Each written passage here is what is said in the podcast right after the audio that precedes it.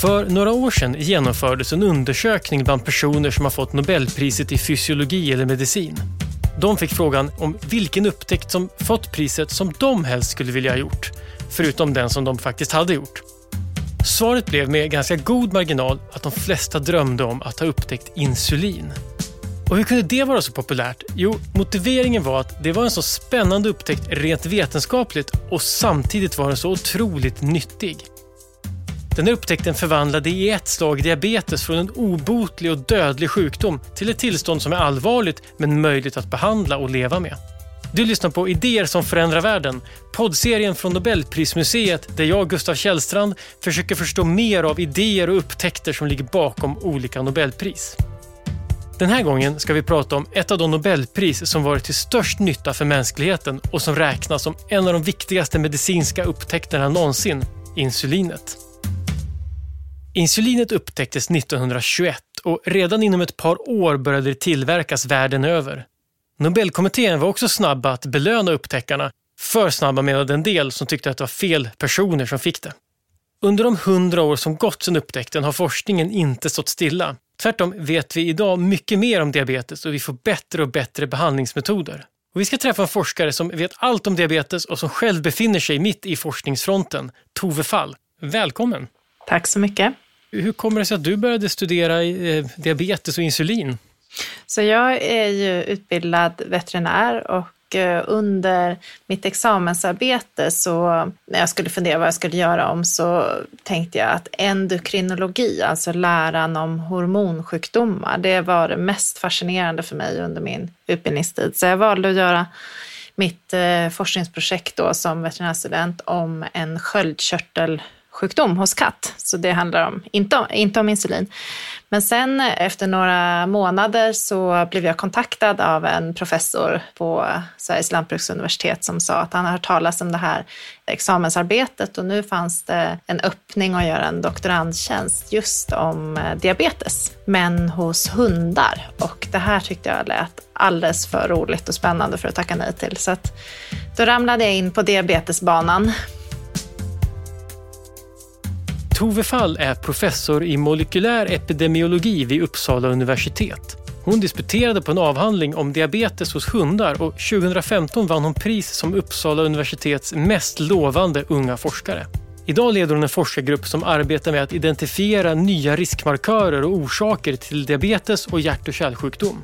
På senare tid har hon varit med och tagit fram verktyg för att kartlägga symptom på covid-19 i befolkningen och hon har dessutom varit aktiv i det offentliga samtalet om pandemin. Det är en lätt sjukdom att diagnostisera, så att det är inte särskilt svårt att ta reda på om man djur eller människa har diabetes. Det är oerhört logiskt. Det är väldigt spännande att förstå hur människans olika reglersystem fungerar och vad som då, hur insulin funkar, vad som händer om man eh, inte har något insulin eller om insulinets effekt stoppas av någonting. Men det kan vara oerhört krångligt att eh, behandla. Mm. Men om vi börjar där, vad, vad är liksom det här är reglersystemet du beskriver. Eh, det finns väldigt eh, avancerade signalsystem i kroppen som signalerar till alla kroppens organ vad som händer. Och eh, bland annat så är en viktig signal det är när man har ätit. Så att alla kroppens celler ute i muskler och fettväv och så vidare behöver få veta att nu är vid ett stadium där det finns god tillgång på näring och den här näringen ska då tas upp i kroppen och bygga upp musklerna och man ska lagra upp det i fettet för att ha till perioder när man då inte har lika god näringstillförsel. Och där är insulinet verkligen nyckelsignalen. Och insulinet är ett litet äggviteämne, ett protein som bara kan tillverkas av en enda sorts cell i hela kroppen. Eh, så den här cellen har fått namnet betaceller och den ligger insprängd i bukspottkörtelns bukspottproducerande celler kan man säga. Så att eh, bukspottkörteln det är ett organ som ligger bredvid tarmen och som tillverkar ämnen som används för att spjälka maten i tarmen. Men i det här organet så ligger också de Langerhanska cellöarna som är små ansamlingar då av celler som är specialiserade på att tillverka signalämnen. Och de här betacellerna då, då har en förmåga att känna av när man har ätit och när blodsockret framförallt då stiger. Man kan tänka sig dem som att de har små antenner som känner av att nu är det eh, gott om föda och då eh, sprutar de ut insulin som de har lagrat upp och sen börjar de också producera nytt insulin. Och det här då insöndrar de i blodbanan och eh, insulinet når då väldigt snabbt ut till målorganen där alla celler då kan känna av att aha, nu kom insulinsignalen. Det blir som att någon ringer på dörren. Då öppnar de dörrarna och släpper in näringen in i cellerna. Så då går liksom, om vi tar blodsockret då som är väldigt viktigt, då, då går det från blodbanan in i cellerna och då sjunker blodsockret. Och sen finns det andra hormoner som agerar sen när man är under eh, näringsbrist. Men just under det här eh, stadiet när man har ätit så är det insulinet som är centralt för att reglera. Så det, det konstiga här är att fett och muskelceller, eller leverceller för den delen, de förstår inte att det finns näring ute i blodbanan att ta in om inte insulinet ringer på dörren kan man säga. Mm. Så det, det, är väldigt fascinerande att eh, Eh, det här ämnet behövs. Eh, annars blir det helt fel i ämnesomsättningen. Innan insulin upptäcktes var diabetes en fruktad sjukdom som i all säkerhet ledde till döden. Läkarna visste att socker förvärrade tillståndet för diabetessjuka patienter och den enda behandling som fanns var att sätta patienterna på strikt diet där socker skulle undvikas så långt som möjligt. I bästa fall kunde det här ge patienterna ett par år extra om de inte dog av svält först. En ledtråd till vad som orsakar sjukdomen var att man såg att personer som dött av diabetes ofta hade skador på bukspottkörteln. Och 1889 kunde forskare visa att hundar fick diabetes om man tog bort bukspottkörteln. De forskade vidare och la fram teorin att bukspottkörteln producerade ett ämne som påverkade blodsockerhalten. Det här var intressant om man skulle kunna tillverka ett sådant ämne så skulle problemet med diabetes lösas. Men forskningen gick långsamt fram. Det som är fascinerande när det fungerar som det gör nu, det är att kroppen kan ställa om så att olika organ kan få olika blodsockertillförsel. Så till exempel eh, när man är gravid, eh, då har kroppen gjort så fiffigt att fostret ska liksom ha förtur på näring. Mm. För det är mycket känsligare för näringsbrist än vad mamman är. Så därför är fostret när en kvinna är gravid är mycket mer känslig för den här insulinsignalen än vad mamman är. Så det gör att fostret liksom har förtur. Men det i sin tur, om det här går överstyr, gör att eh, mamman kan bli, eh, få graviditetsdiabetes. Eh, för att hon blir så pass okänslig och att eh, då insulinet inte funkar som det ska. Eh, och man kanske inte kan producera tillräckligt mycket insulin då av vissa kanske ärftliga orsaker. Och då kan man utveckla för högt blodsocker. Men det är väldigt eh, fininställt det här så att det, det är när allt funkar som det ska så är det jättebra. Men eh, det har sina brister. Och det är bland annat hos en del av oss som eh, kan födas med en ärftlig benägenhet att inte kunna riktigt producera så mycket insulin som vi borde, som det kan ställa till med problem. Eller om kroppen själv får för sig och döda de här betacellerna. Ja, men då är vi liksom inne på diabetes då. Det är alltså då när det här systemet inte fungerar som det ska. Vad, vad, vad är det som går fel? Eh, Världshälsoorganisationen har faktiskt beskrivit 40 olika sätt som det här kan gå fel på. Och det beskriver man då som olika typer av diabetes, där de flesta är ganska ovanliga. Så man brukar säga att de vanliga formerna av diabetes är typ 1-diabetes, som handlar om att eh, kroppen har eh, av någon anledning fått för sig att de här betacellerna är farliga. Så kroppen eh, bryter ner dem och har vi inga betaceller då finns det ingen annan cell som kan göra insulin. Och då får man en ja, form av insulinbristdiabetes som är väldigt allvarlig och som utan behandling är dödlig. Då. För då, då, kan man, då kan man då helt enkelt inte ta till sig näring? Nej, precis. Så då får man både problem av att det blir näringsbrist inne i cellerna, så man blir trött mm. och så vidare. Eh, man fortsätter också, kroppen fortsätter tro att det är näringsbrist och den börjar bryta ner sig själv så man tappar både muskelmassa och fettmassa. Man magrar av ganska snabbt. Eh, sen kommer det då bli problem också av att man har för mycket näringsämnen i blodet. Och då får man en ansamling, man får väldigt högt blodsocker till exempel. Och njurarna klarar inte av att hålla, ta tillbaka allt socker från primärurinen så att det blir, man, man kissar ut socker helt enkelt och det drar med sig massa vatten så man blir uttorkad och törstig.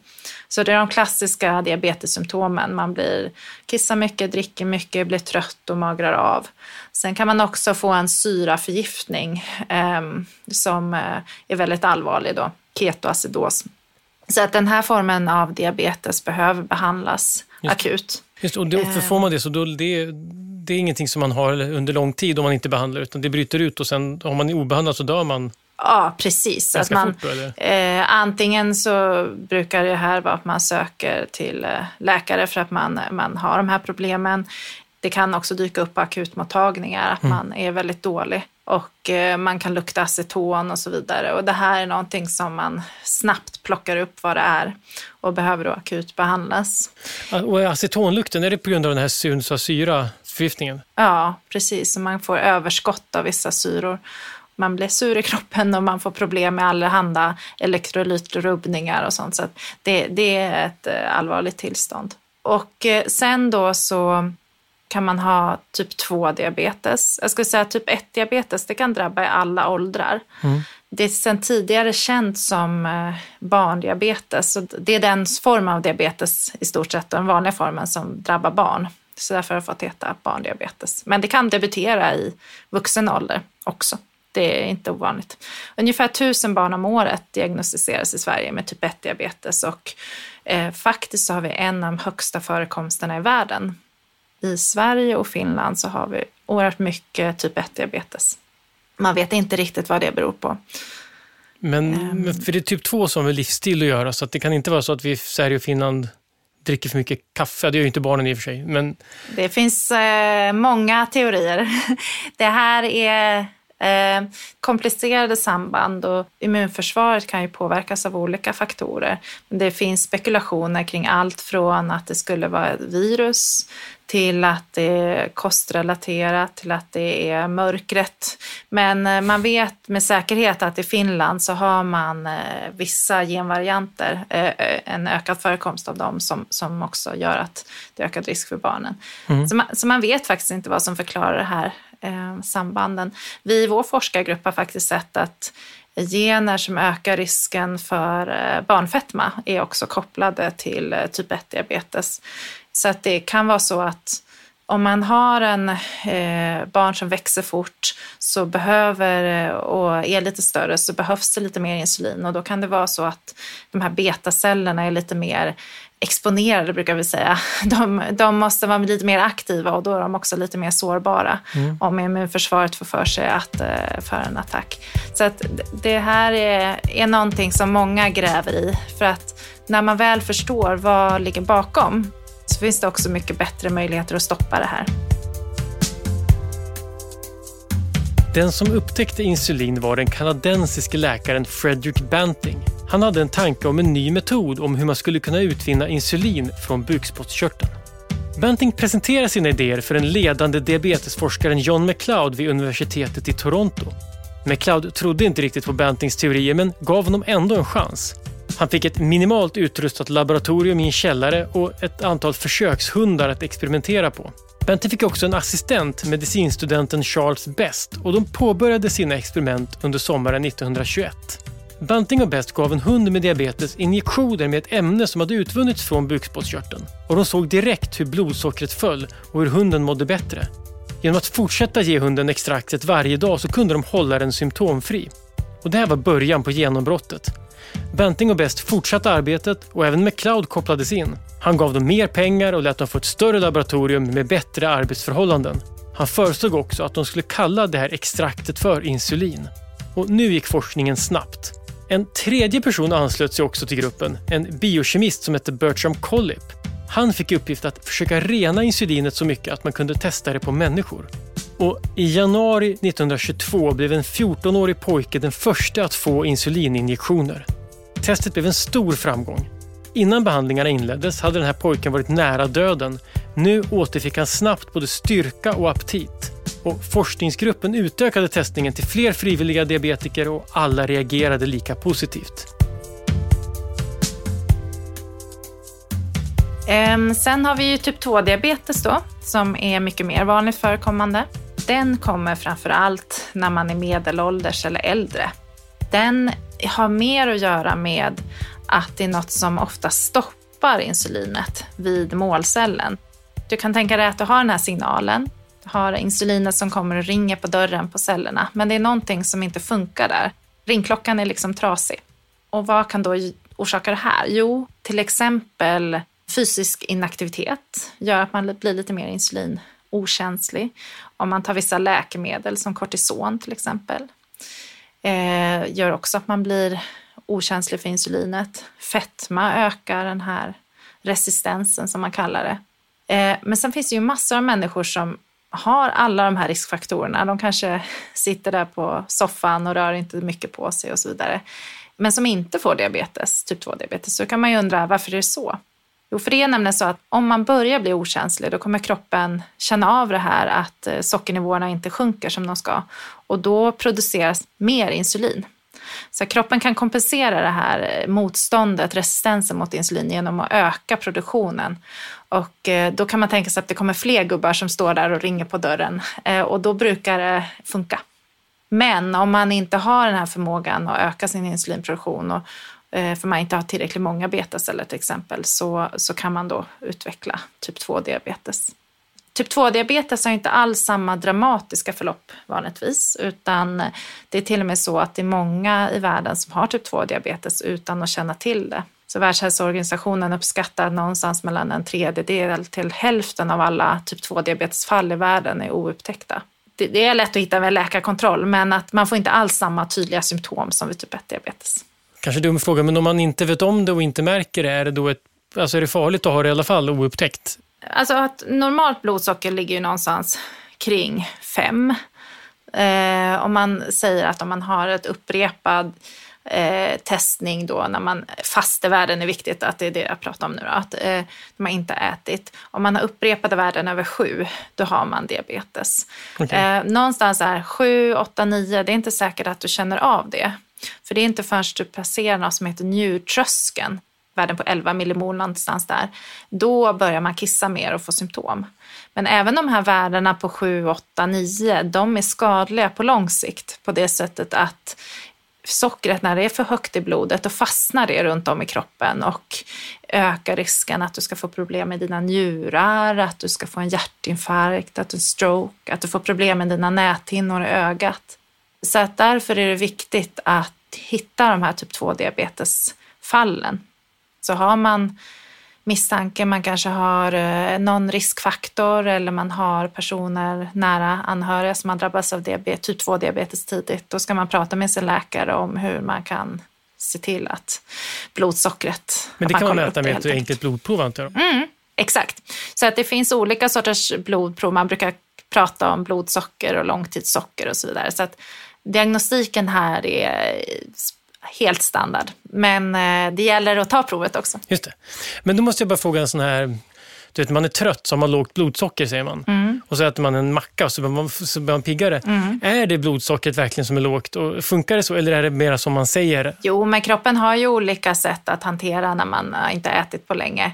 Och en del är ju lite känsligare för de där signalerna. Men det är klart att du ligger fortfarande inom mät normalintervallet mm. så att säga. Men eh, absolut att det är en sann effekt av att du äter, att du får ett påslag som gör att du känner dig piggare. Ah, men, men då rör man sig inom ett ganska litet spann, det här Exakt, det, det, är ett normalintervall. Ja, nej, det är inte så att nej. man äter två Snickers och så kollapsar njurarna, utan det, det är betydligt lägre än så. Ja, äter du alldeles för mycket socker så kan du få upp mm. det ganska högt. Ja, men det ska vara ganska men, mycket. Ja, precis.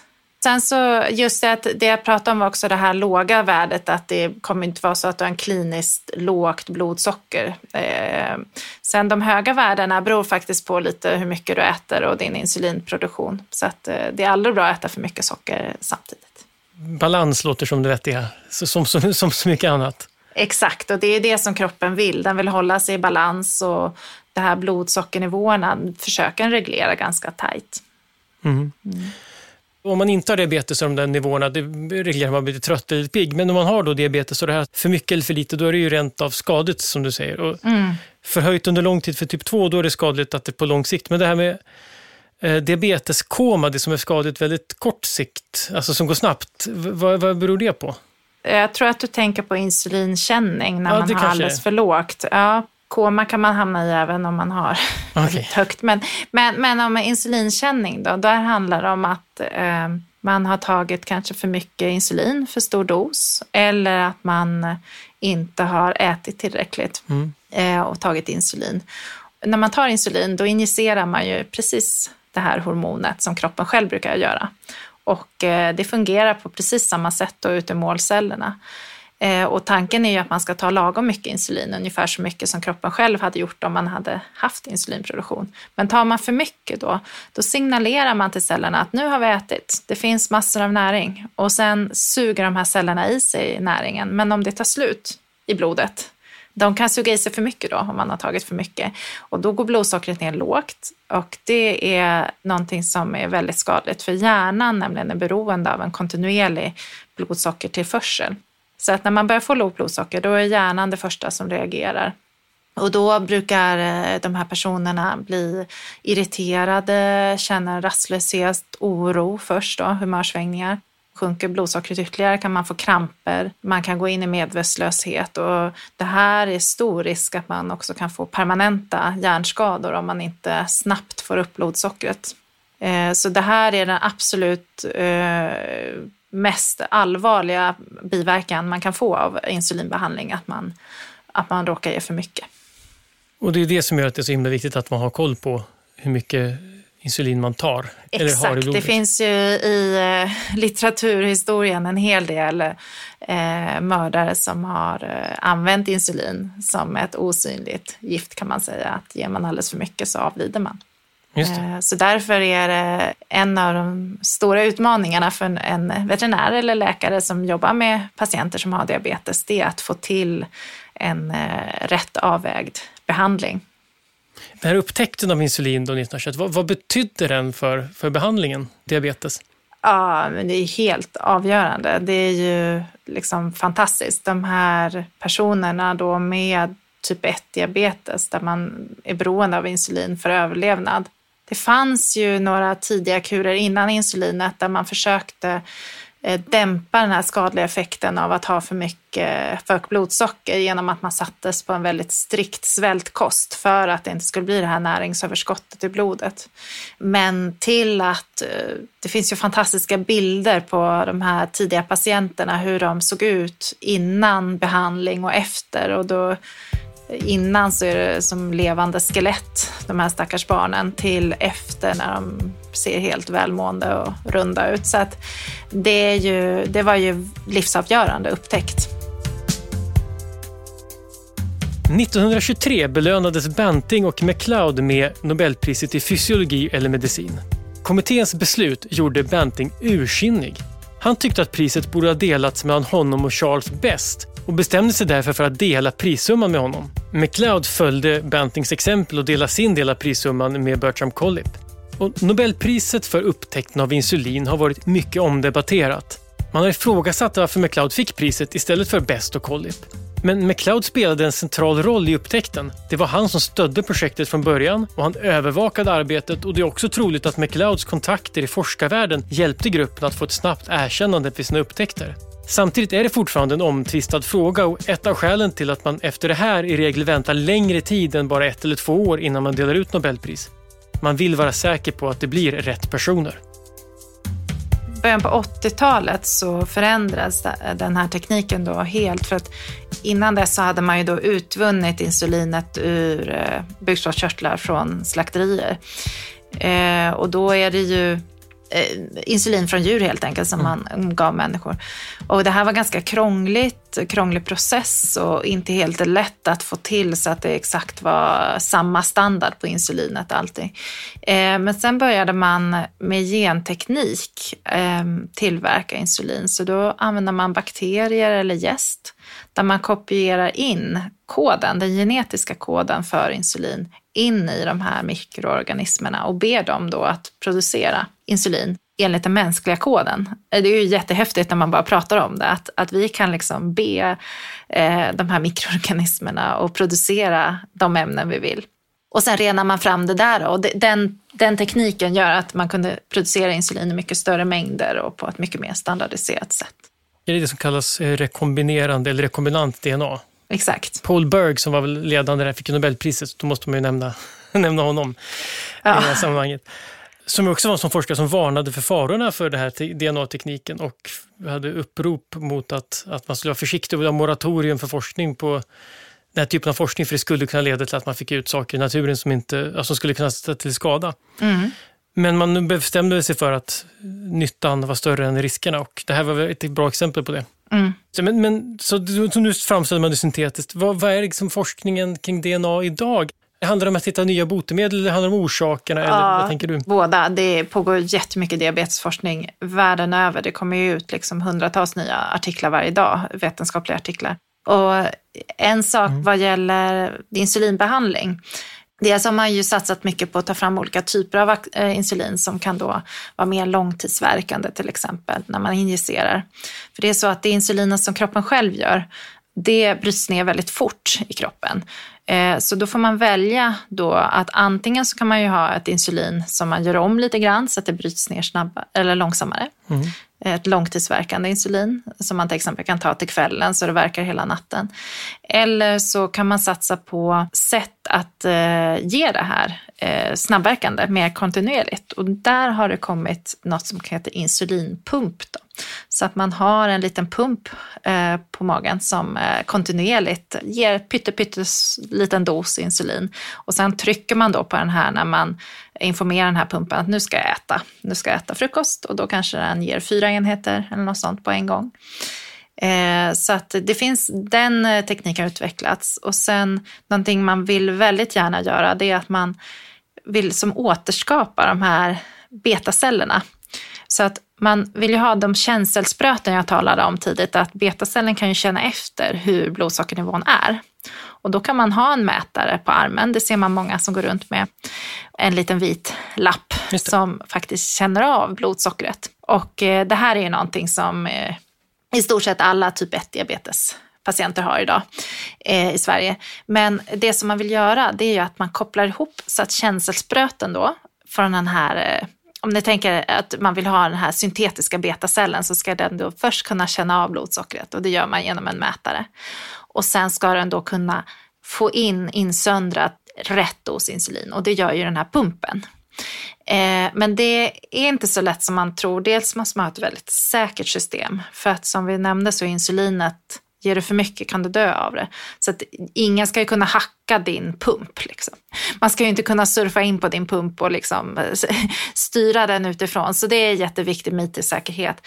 Och också de här algoritmerna. Det kan inte vara så att bara för att mätaren råkar mäta lite fel så får man en dödlig dos insulin. Så att det finns prototyper men det är ganska svårt att få det här att bli helt säkert.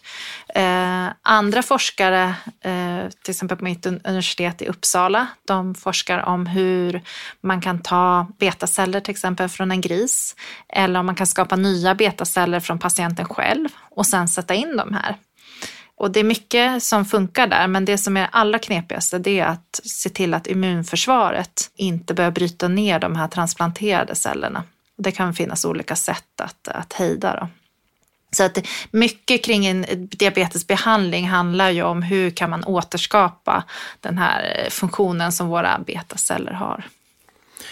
Ja, men det är väl lite så här som forskning går till, tänker jag, framstegen inom behandling av forskning, att det just är den här typen av stegvis. Man, man, det, går, det går ibland långsamt, ibland fort, men det handlar inte om att hitta en lösning på problemet. Mm. För, det, för, för att, att, skapa en artificiell bukspottkörtel skulle ju vara en sorts bot mot det. För då kan man bara sätta in den och sen kan man vara, vara klar. Liksom. Men det är en långsam process och det kräver många steg. Mm. Alltså det allra bästa det är om man kan förebygga sjukdom. Mm. Och där ser jag diabetes som en eh, mångvetenskaplig och tvärvetenskaplig utmaning. Um, både, både rent medicinska, men sen om vi tittar mer på typ 2-diabetes, där det handlar mer om livsstil, så kan man ju se det på både individnivå, hur kan vi få varje människa att leva ett bra hälsosamt liv som passar den personen? Hur håller man uppe motivation och så vidare? Till hur bygger vi samhällen som förebygger diabetes? Mm. Eh, och där tror jag att vi måste samlas över de vetenskapliga gränserna och, och se hur kan vi lösa de här stora, stora utmaningarna. Men diabetes framförallt typ 2 då, det är så pass utbredd sjukdom idag så det står för en stor del, jag läste någonstans kring 7 procent av eh, totala hälsovårdsbudgeten. Så att det är verkligen, och det ökar också i många delar av världen. Så att det här det är någonting... Otroligt. Hur många, hur många människor är det som har typ 2-diabetes? Som vet om det antar jag? Man får Eh, ja, man har ju gjort eh, estimat på eh, typ 2-diabetes, hur många som har det då, mm. runt om i världen, inklusive de som inte vet om det. Nu ska vi se, jag tror att det rör sig om någonstans kring, ja, just nu uppskattar man att av vuxna då i världen så har var elfte person diabetes. Och det är alltså 463 miljoner människor uppskattar man 2019 17 hade diabetes. Det är ju otroligt många. Jättemånga och det är både för alla människor som drabbas av det här och för hela hälsovårdssystemen är det väldigt eh, stor utmaning. Så att på forskningssidan så måste vi verkligen samlas över de vetenskapliga gränserna och det gör vi nu faktiskt i ett nystartat eh, centrumbildning i Uppsala som heter Uppsala Diabetescenter där vi har allting från experter från hur man kommunicerar kring de här sakerna med patienter till de här avancerade tekniska utmaningarna och utvecklingen. Så att det här är en av framtidens stora hälsofrågor helt enkelt. Efter upptäckten tog forskargruppen patent på insulinextraktet men gav bort rättigheterna till universitetet i Toronto. Därmed gav man bort möjligheten att själva tjäna pengar på upptäckten. Men universitetet kunde genom att ge läkemedelsbolag licenser se till att insulinet tillverkades över hela världen till ett billigt pris. Och de pengar som universitetet tjänade ändå användes till forskning. Så på så sätt blev den här upptäckten verkligen till mänsklighetens största nytta. Vi sågs ju senast faktiskt live när vi sågs i tv-studion när det var tillkännagivandet av förra årets kemipris som gick till CRISPR. Mm.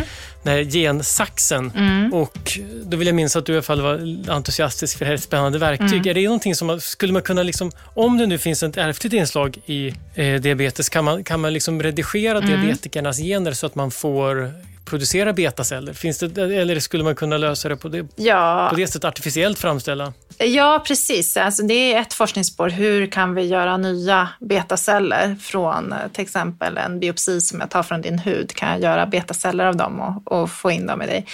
Eh, sen finns det också... Jag, jag är ute efter att jag inte ska behöva sluta äta hamburgare utan att den ska lösas genetiskt. ja, liksom det som är. precis. Men det är ju inte bara diabetes det som far illa av att du, om man lever ohälsosamt. Nej, men det finns jättespännande faktiskt öppningar man jobbar med. Nu är det här sånt som kanske inte kommer komma på marknaden särskilt snart, för det, är alla, det finns ju en del risker med det också. Men till exempel att man redigerar så att kroppen kan sänka blodfetterna, till exempel att man ökar den aktiviteten så att man minskar risken för hjärtinfarkt kraftigt och så. Eh, mm. Som man får att fungera i, i djurmodeller. Då. Men jag tycker det är intressant det här med genetiken, för ofta tänker vi oss att generna bara kanske påverkar liksom det rent medicinska som att förmågan att producera insulin. Men det som är spännande här är dels alla de här sjukdomarna har många, många genvarianter som påverkar de här sjukdomarna. Så att det kommer också vara jättesvårt att veta vad som händer om man klipper och skär i alla de här hundratals generna. Eh, men sen är det också det att generna påverkar också vår livsstil en del människor de har en benägenhet, en ärftlig benägenhet att kanske vara mer aktiva och andra har eh, en genetisk benägenhet att vara mer stillasittande. Också våra ätmönster påverkas av våra gener. Och det här tycker jag är viktigt att ta med sig att vi, vi föds inte alla lika vad gäller genetiken och våra förutsättningar. Och att eh, det kan kännas tufft att se att eh, en del brottas med övervikt och andra gör det inte och att det kan kännas orättvist. Men det man ska komma ihåg är att inom sin egen genetiska uppsättning så har man alltid en chans att förbättra sina chanser att få leva ett friskare liv. Mm. Eh, men jag tycker också att det är viktigt att man har med sig att, att risken för diabetes, typ 2-diabetes varierar väldigt mycket med vilken genetisk uppsättning man har. Så att man ska inte skuldbelägga på något sätt de som har eh, övervikt eller diabetes. Det är, ingenting, det är inte ett val man har gjort själv. Nej, det är väl, eh. det är väl rätt centralt, tänker jag också. För att just typ 2-diabetes, kanske till skillnad från typ 1 då så är väl det kan vara stigmatiserat också. Man tänker att mm. det finns en föreställning ibland om att ja, men de man får mm. skylla sig själv. Man har suttit som sagt och slutat, man har inte rört på sig, man har suttit stilla mm. och kollat på TV istället för att vara ute och springa och så. Man. Men det är inte så enkelt. Nej, det är inte så enkelt och du har antagligen fötts med en taskig uppsättning betaceller så att säga. Så, mm. att, så att jag tycker det är jätteviktigt och också, jag såg en studie där man visar på att i olika länder så är det här stigmat olika stort och i vissa delar av världen är det så pass stort så att man skäms och man vill inte dela med sina vänner att man har fått en diabetesdiagnos och man tycker det är jobbigt att gå på sina kontroller och så vidare. Så att jag tycker det är väl som med all sjukdom att vi inte, vi ska inte skuldbelägga eller mm. tro att det är någons fel utan respektera de här personerna. Och vi har väl alla något hälsoproblem så att säga. Så att, Alldeles ja. säkert. Och, och, det, jag tänker också på det du sa om det här med att det finns de här gräns, alltså genetiken sätter gränser. Mm. Och också att det finns ett samband mellan, mellan övervikt mm. och typ 2. Så att, det här, att övervikten också har en genetisk aspekt. Ibland hör man folk som säger liksom raljerande att ja, men det är ganska enkelt att gå ner i vikt, att ät mindre och rör dig mm. mer. Och det stämmer ju kanske i och för sig, det är svårt att argumentera emot, men det finns gränser för hur, liksom, hur, hur man ser ut och hur man är byggd som människa som, som, som sätter... Ja, exakt. Och också att det här med att äta mindre. En del människor har eh, väldigt starka signalsystem som, som mm. signalerar till dem att äta mer. Eh, så att det finns en variation där som är starkt kopplad till genetik. Och man trodde ju länge att typ 1-diabetes då, att det skulle vara mer ärftligt då än typ 2. Men det har man sett i genetiska studier att mm. 60 70 procent av variationen i typ 2-diabetesförekomst eh, beror på variation i generna. Så när det gäller det här med livsstil, liksom en sammanfattning av det att, att alla människor kan och bör leva så hälsosamt de kan, men ingen ska egentligen ska liksom döma någon annan för vilka gränser som finns för deras livsstils möjligheter att välja en hälsosam livsstil. Mm. Ja, men det tycker jag. Det är väl som att vi ser på barn i skolan, att de har olika förutsättningar, olika ämnen och sådär. Men det finns alltid saker man kan jobba på, men det är olika vi har olika förutsättningar helt enkelt. Mm. Men, men, det ska jag komma till att även den gruppen då som har som högst genetisk belastning har väldigt stor nytta av att röra sig mer. Så mm. man ska inte känna att det, är kört eller så. Och även om du har fått en diabetesdiagnos så finns det väldigt stora fördelar av att till exempel försöka röra sig mer. Alltså jag tänker på, när jag har läst in mig på på det här området så tycker jag att det är två saker som, som verkligen slår mig. Det ena är ju det här att leva med diabetes är ändå att leva med en dödlig sjukdom. Som, som du var inne på, här med, med en sån här, när man blir väldigt låg, alltså man kan dö på en halvtimme när som helst om, om det blir fel. Mm. Och det gäller ju de som får insulinbehandling. Eh, många som får, har typ 2-diabetes får den här tablettbehandlingen. Den har inte samma risk då för det. Okay. Men det finns ändå, men det är ändå, det är ändå en besvärlig sjukdom. Samtidigt så finns det som låter på det, både hopp, det ganska, går att leva ett ganska gott liv mm. nu, eller väldigt fullgott liv nu. Och det kanske kommer bli ännu bättre i framtiden. Absolut, och det finns en jättestor variation också, särskilt Alltså en del har eh, ganska lätt att hitta rätt behandlingsregim och andra har tuffare. Men det ser ljust ut tycker jag när man tittar på forskningsfronten. Det finns många saker på gång. Eh, och alltså, också om man tittar historiskt hur det var för de som fick diabetes för kanske 50-60 år sedan kan ju berätta spännande historier hur det var då. Så utvecklingen har gått enormt fort. Eh, så att det, men jag ska säga all respekt till de som lever med diabetes och deras anhöriga för att det är på många sätt en osynlig sjukdom. Så att vi gör en studie just nu om hur det påverkar familjen att få ett barn med typ 1-diabetes och våra referensgrupper där med föräldrar som har diabetesbarn, de vittnar ju om oerhörda påfrestningar på många olika sätt. Men det syns inte utanpå och, och folk tror också att ja, men det är ju bara diabetes. Så att, eh, vi får väl lyssna på varandra. Men det, jag, försöker, jag har gott hopp inför framtiden. Att det kommer bli lättare och lättare. Ja, precis. Det, finns, det, det är en hemsk sjukdom, men det finns hopp. Mm.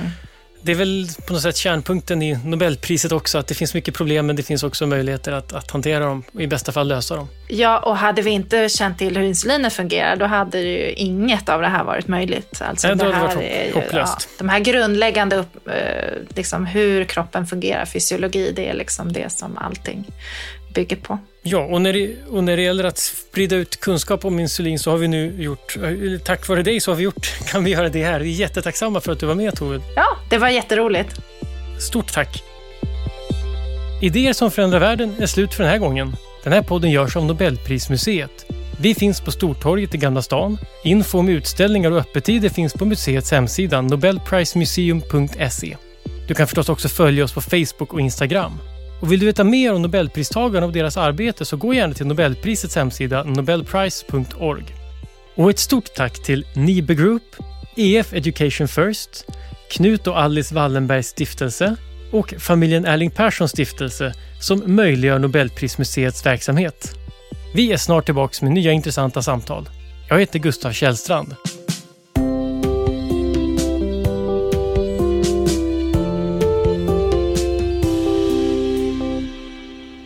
Idéer som förändrar världen produceras av Filt Hinterland för Nobel Prize Museum.